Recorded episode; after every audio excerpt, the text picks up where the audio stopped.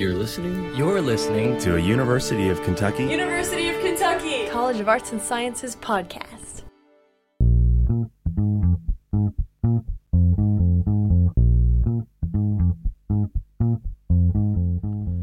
Often after seeing a film, we walk out and ask the question, Did you like it? Answers vary for obvious reasons, but that is only one type of reaction to what can often be immensely complex artistic creations. This fall, philosophy professor Stefan Bird-Pollan will be teaching Philosophy 300, the philosophy of film, where students will examine the aesthetics of film from the early 20th century to the 1970s and how our relationships with film affect the way we relate to the rest of the world around us. In this podcast, Bird-Pollan discusses the class and how he hopes to explore new ways of reacting to film that move past the I like it or don't binary and into deeper territory. Sure. Um, my name is Stefan Bird-Pollan. I'm an assistant professor in philosophy. We're here to talk about a class that you're teaching in the fall called Philosophy of Film.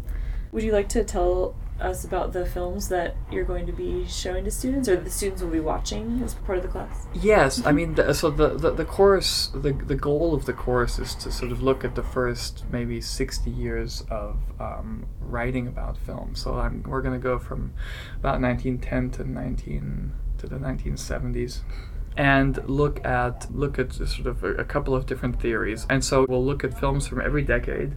We will look at film theory, maybe not from every decade, but almost from every decade. And so the course is conceived to be historical, and so that's how we'll do the films too.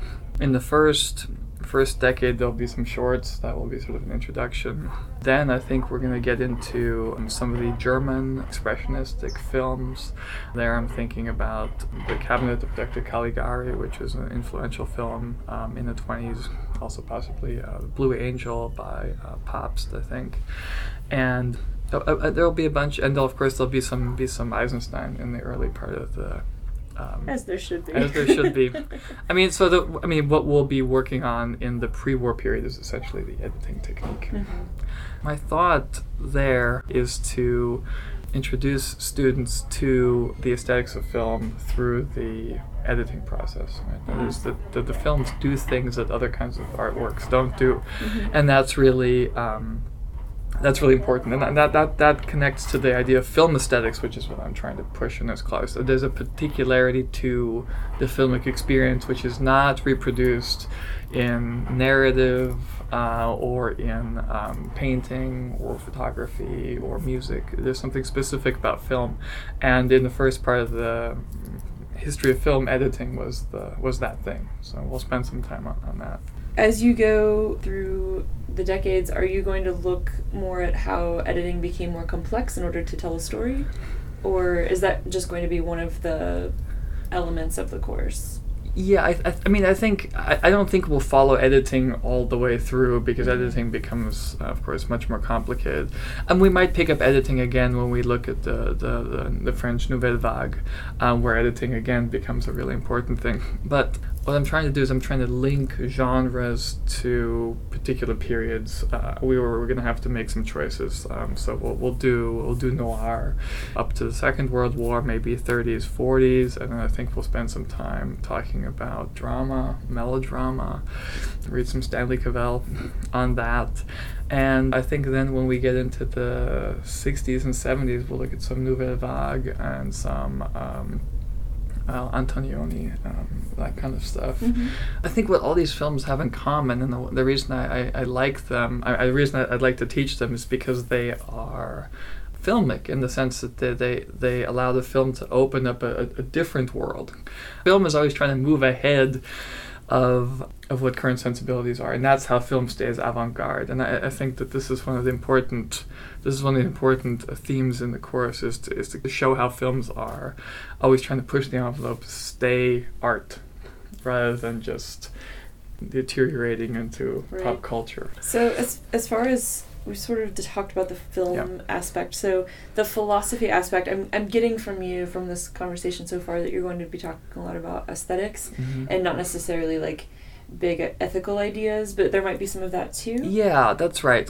So the way often film is taught is, is is film is an opportunity to talk about some other issue which is in some way shown in the film But that doesn't really distinguish film from a short story or a novel or a poem or a work of art.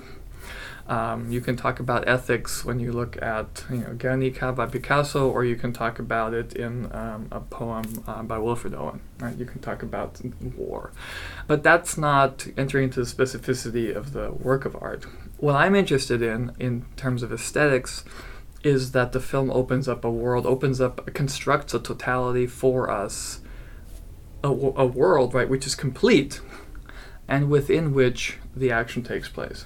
And it constructs its own norms for that world.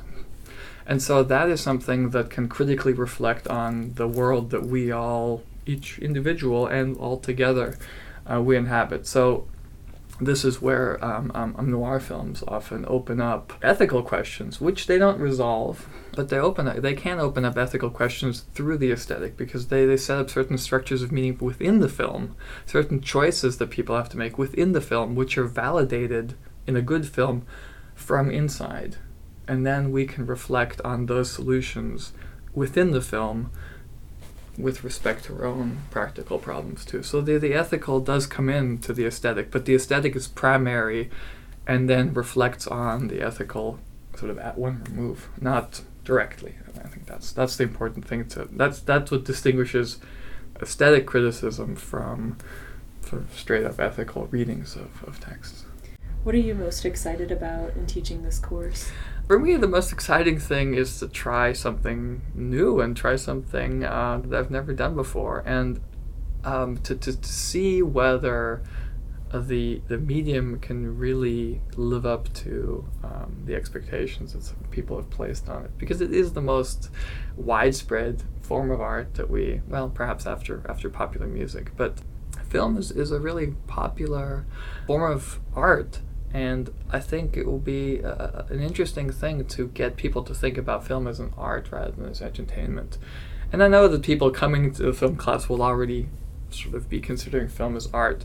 Um, but one of the difficulties I think is to, is that people don't quite have the tools yet to talk about art as art. They talk about art as I liked it, pleasurable. I hated it, but maybe we can discover something, uh, something deeper hidden behind uh, those kinds of those kinds of feelings. Kant, Kant makes this distinction between the, the the agreeable and the and the beautiful. And the agreeable is something that you like just for just out of an idiosyncrasy.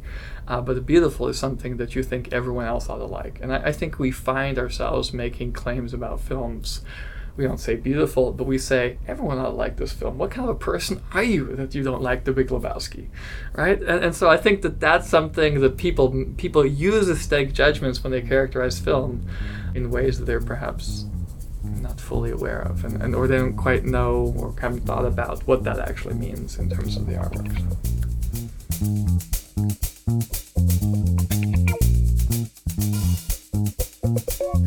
Thanks for listening, and thanks to the College of Arts and Sciences and the Department of Philosophy for making this podcast possible.